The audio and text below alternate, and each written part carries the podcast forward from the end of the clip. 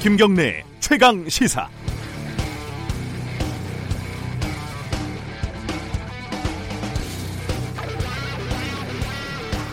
검찰은 검찰이 해야 할 일을 하고 장관은 장관이 해야 할 일을 해야 한다.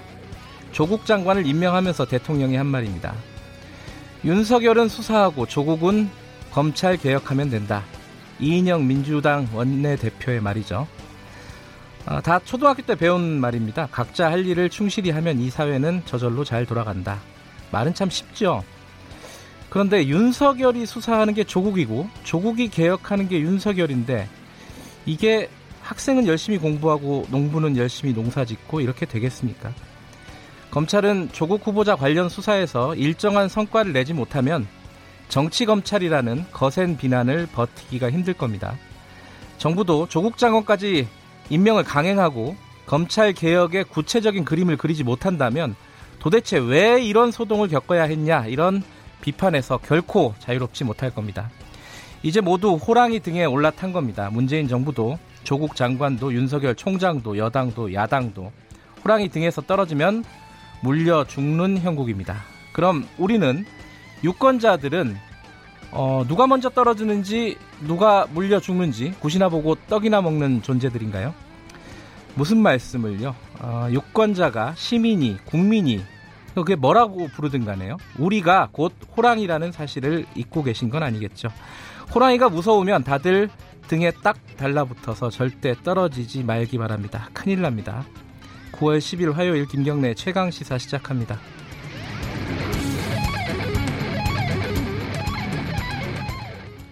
네, 김경래 최강 시사는 유튜브 라이브로도 함께하고 계십니다. 아, 문자 참여 기다리고요. 샵 9730으로 보내주시면 짧은 문자 50원, 긴 문자 100원 들어갑니다. 스마트폰 애플리케이션 콩 이용하시면 무료로 참여하실 수 있습니다. 많이 보내주시고요. 아, 오늘 주요 뉴스 브리핑부터 시작하겠습니다. 고발 뉴스 민동기 기자 나와 있습니다. 안녕하세요. 안녕하십니까.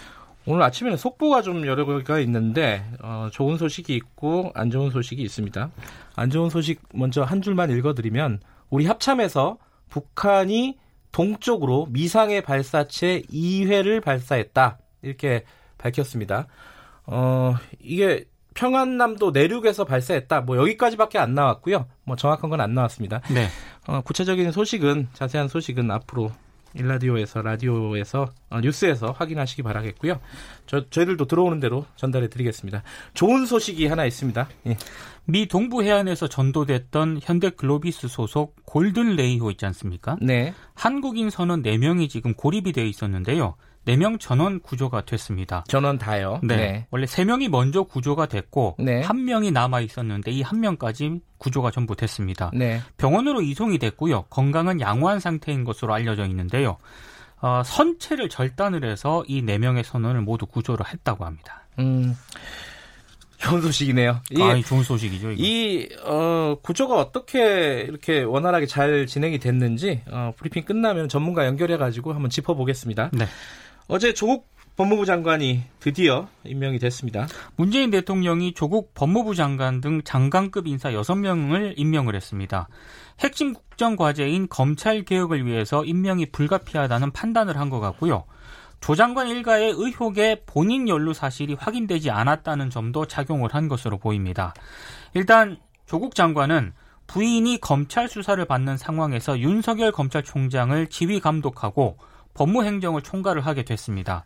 조국 장관은 특수부 축소와 같은 고강도 검찰 개혁에 나설 것으로 보이기 때문에 윤 총 장관은 긴장 관계가 형성될 것으로 보이는데요. 네. 문재인 대통령은 검찰은 검찰이 해야 할 일을 하고 장관은 장관이 해야 할 일을 해 나간다면 네. 그 역시 권력기관의 개혁과 민주주의 발전을 분명하게 보여주는 일이 될 것이다. 이렇게 얘기를 했습니다.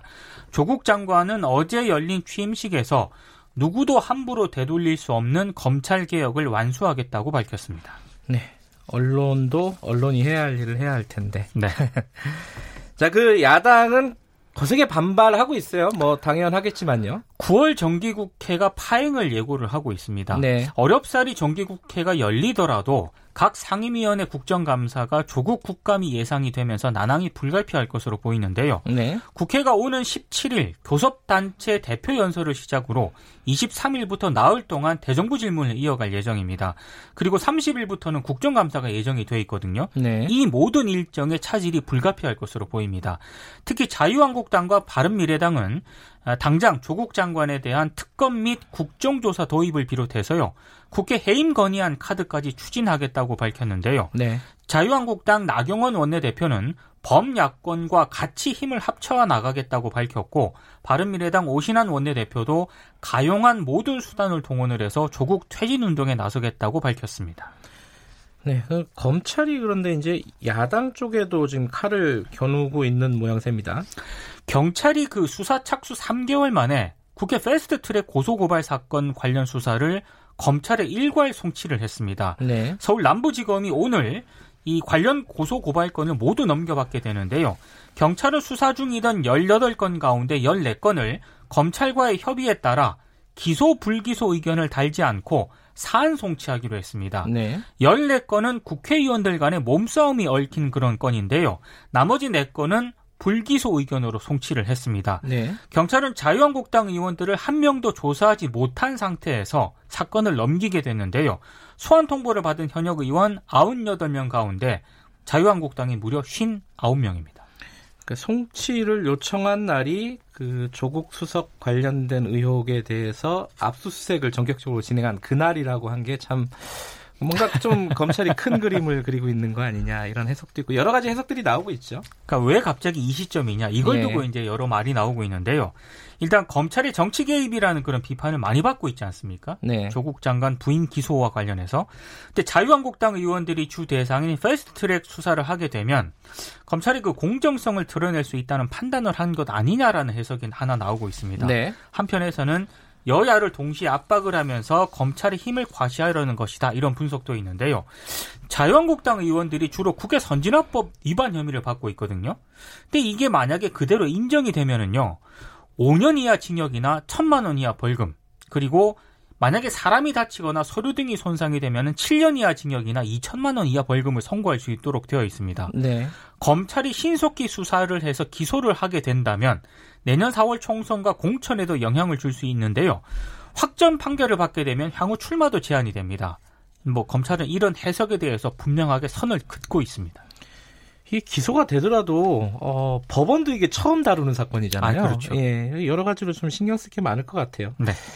어, 어제 굉장히 중요한 판결이 하나 있었습니다. 안희정 씨 관련된 판결. 그 2심이 확정이 됐죠? 그렇습니다. 수행 비서에 대한 성폭력 혐의로 재판에 넘겨진 안희정 전 지사의 유죄가 확정이 됐습니다. 네. 지난해 3월 5일 이 피해자가 언론의 피해 사실을 폭로한 뒤에 1년 6개월 만에 나온 법원의 최종 결론인데요. 대법원 2부가 어제 안희정 전 지사에게 징역 3년 6월을 선고한 2심 판결을 확정을 했습니다. 안 전 지사는 2022년 8월까지 복역을 해야 됩니다. 1, 2심에서 유무죄 판단이 엇갈렸거든요. 네. 1심은 위력이 존재는 했지만 행사가 되지 않았다면서 무죄를 선고를 했고요. 피해자가 얼마나 적극적으로 저항했는지를 따지면서 이 피해자 진술의 신빙성을 인정할 수 없다고 판단을 했습니다.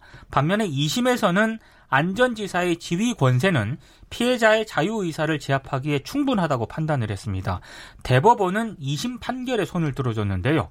일단 여성계 쪽에서는 이 위력을 이용한 권력형 성폭력을 범죄로 인정했다는 점을 높이 평가를 하고 있습니다. 네. 어, 안희정 씨 관련된 판결은 좀 분석이 좀 필요합니다. 그래서 3부에서 자세히 다뤄보겠습니다.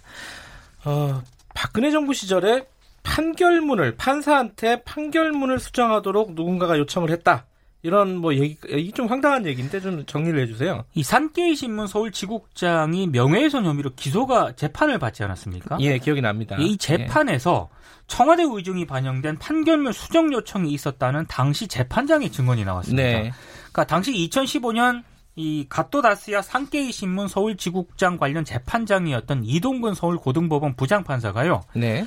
직권남용 권리행사 방해로 기소가 된 임성근 부장판사 재판에 증인으로 나왔거든요. 네. 당시 임 부장판사로부터 판결문 초안, 선고 내용에 관한 재판, 재판부 구술문 수정 요청을 받았다고 어제 직접 인정을 했습니다. 네. 당시 임성근 부장판사가 전달한 판결문 구술본에는요.